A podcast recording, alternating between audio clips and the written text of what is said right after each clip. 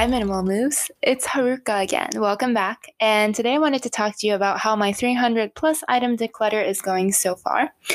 Um, and as you know, if you had started following this sort of decluttering journey when I started it, I talked about this in one of the past episodes where I'm loosely following the 30 day minimalism game, but extremely, extremely loosely. That is, kind of more or less in concept. So, if you don't know, the way the 30 day minimalism game works is that you declutter, you pick a random month. It doesn't, you don't even need to start at the start of the month. Um, you can start on August 15th or August 31st. It doesn't matter.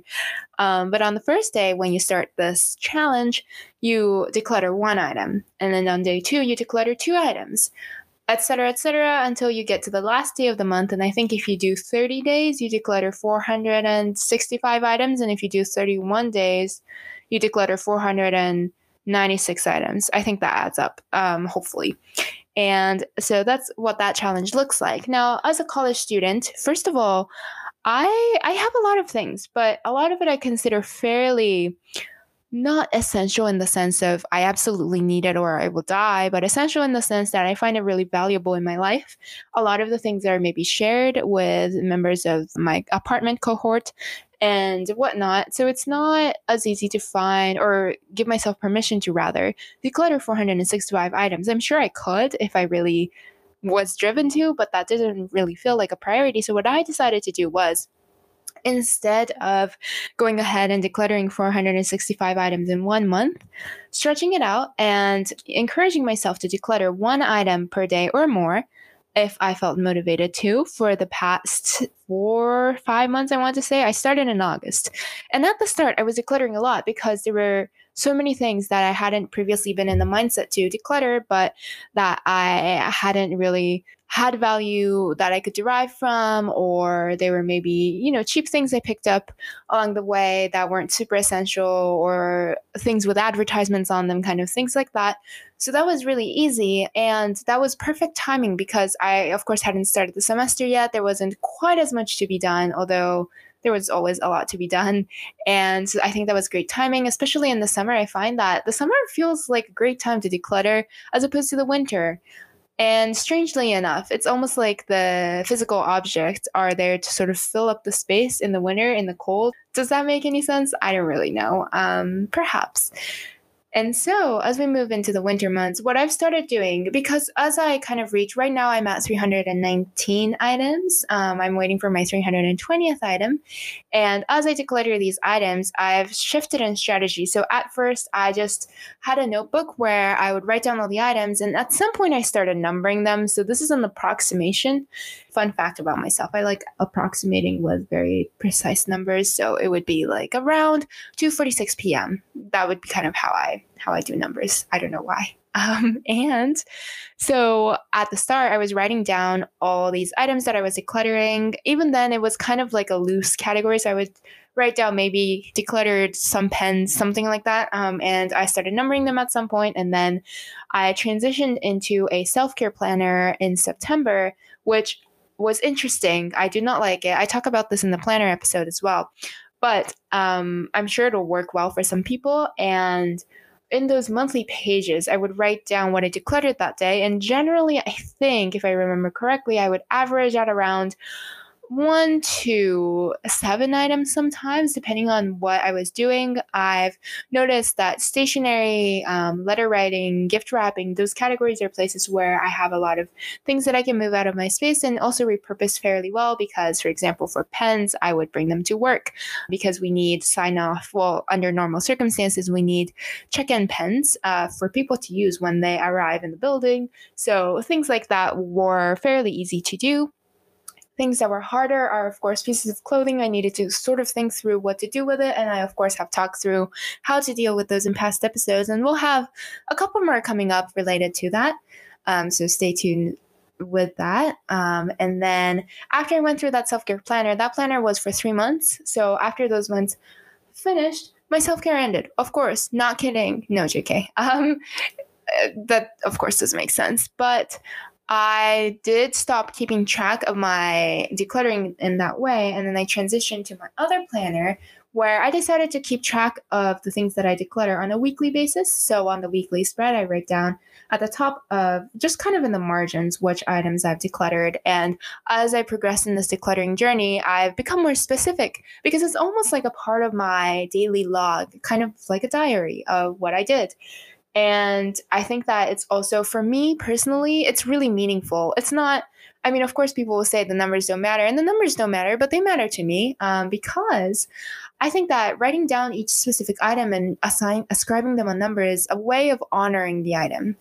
For some things, it may not be as important, but if I'm decluttering like a face wash that my mom brought for me all the way from Japan when we met up um, over a college visit trip, and uh, she would bring all these products that we talked about on the phone or that she thinks that we have at home that's better. And so those things, if I'm getting rid of that, it's kind of nice to have this sense of closure by writing down the item, giving it giving its name kind of some moment to be held. That sounded oddly cliche, but you know what I mean? It's it's kind of giving space and honoring that whatever it is, that object. And I think that that for me is kind of a sense of um, settling and it makes it feel like that item is still part of my experience and something that I'm deriving value from, even though the object itself may not no longer be as essential. So that's what I do. Um, and I would highly recommend, especially for people who are kind of sentimentally attached to objects like I am. Um, if you are one of those people, I would recommend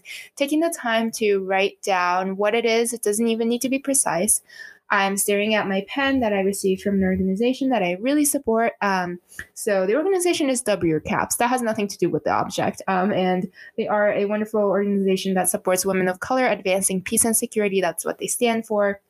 I have a pen that I picked up from them, um, probably at an event that I attended with them, not this past, but last summer when I think it was on intelligence and technology, if I remember correctly. And I have this pen. Um, obviously, this pen has nothing to do exactly with the organization, aside from the fact that it has its logo on it.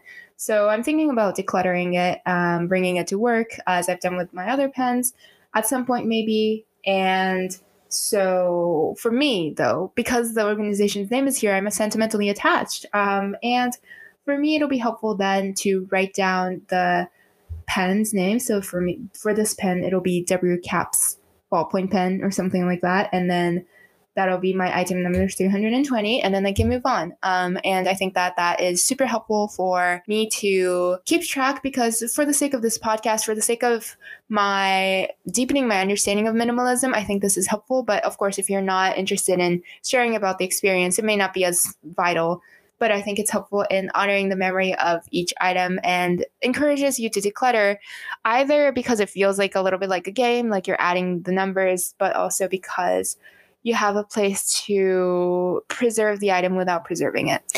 I know that there's a lot of sort of pushback against preserving items in different forms sometimes because there's the idea of digital minimalism. And similarly, I imagine that writing down everything is not the most minimalist thing, but at the same time, for me, where I am at in the minimalist experience, I don't think that I want to declutter ideas of things entirely. I don't think my brain is structured to do that exactly. Um, we'll see where I'm at in two years or so. But for now, for now, this is what we're working with. And you may wonder so, what happens to those notebooks that I write down these things on? I am decluttering the notebooks. So, maybe that's where it's kind of relevant to talk through where you keep track of these things.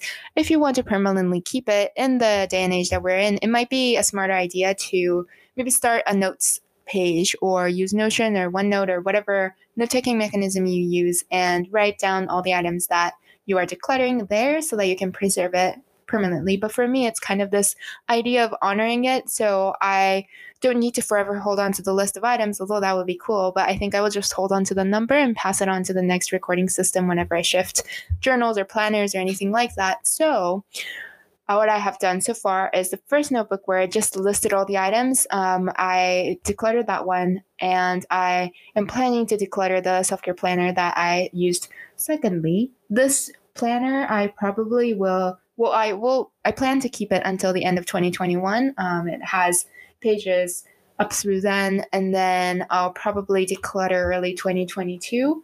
That said, if I am suddenly in need to move and have to minimize my luggage extremely, or for any other reason am unable to maintain the load that I have right now, I wouldn't hesitate to declutter this because of the log. I might hesitate for other reasons, for um, any of the journaling content that I have in here, but I highly doubt that as well. I'm trying not to get attached to words on the page um, and be attached to the memory instead. And I know that uh, folks from older generations within my family have recommended me to hold on to these things. So perhaps there's some wisdom to holding on to it when I can. But it, I still be- strongly believe that the past shouldn't be something that holds down your present or your future. So, that with that, I, I think that that's the gist of what I wanted to talk through. In terms of my 300 plus item update, I will continue. Let me talk through just quickly the plans going ahead regarding this decluttering process. So I am currently, as you know, at 320 items. And the goal is to continue forth. I'm so far overachieving. So I'm about 20 items over what I wanted to finish. By the end of 2020, I'm talking through this with you on December 30th. And by early, so let's say by the start of the summer of 2021, I want to have decluttered around 350 items. And the reason why I'm slowing it down so much is because as you continue to declutter, there are obviously less and less things that you can declutter. Okay, but that 350 items is before I move out, right? Obviously, there are items I'm going to let go naturally because I am going to be moving out of the area in May or June. And when I do so, I will hope to have decluttered 400 items because I think that there are items that are naturally going to leave, such as my bedding. I can't, no matter where I move to, I don't plan to move it.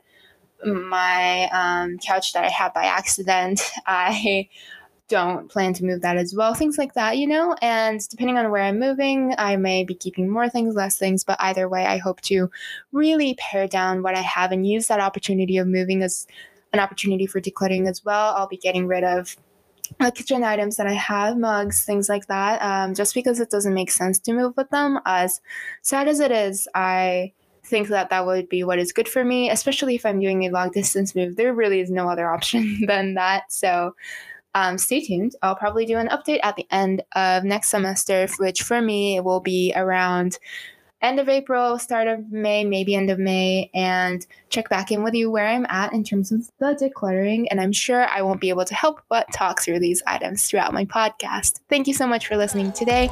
I can't wait to talk to you again soon. Follows, likes, etc. The usual. I appreciate every piece of feedback that I receive. And with that, I can't wait to talk to you again soon. Bye, Minimal Moves.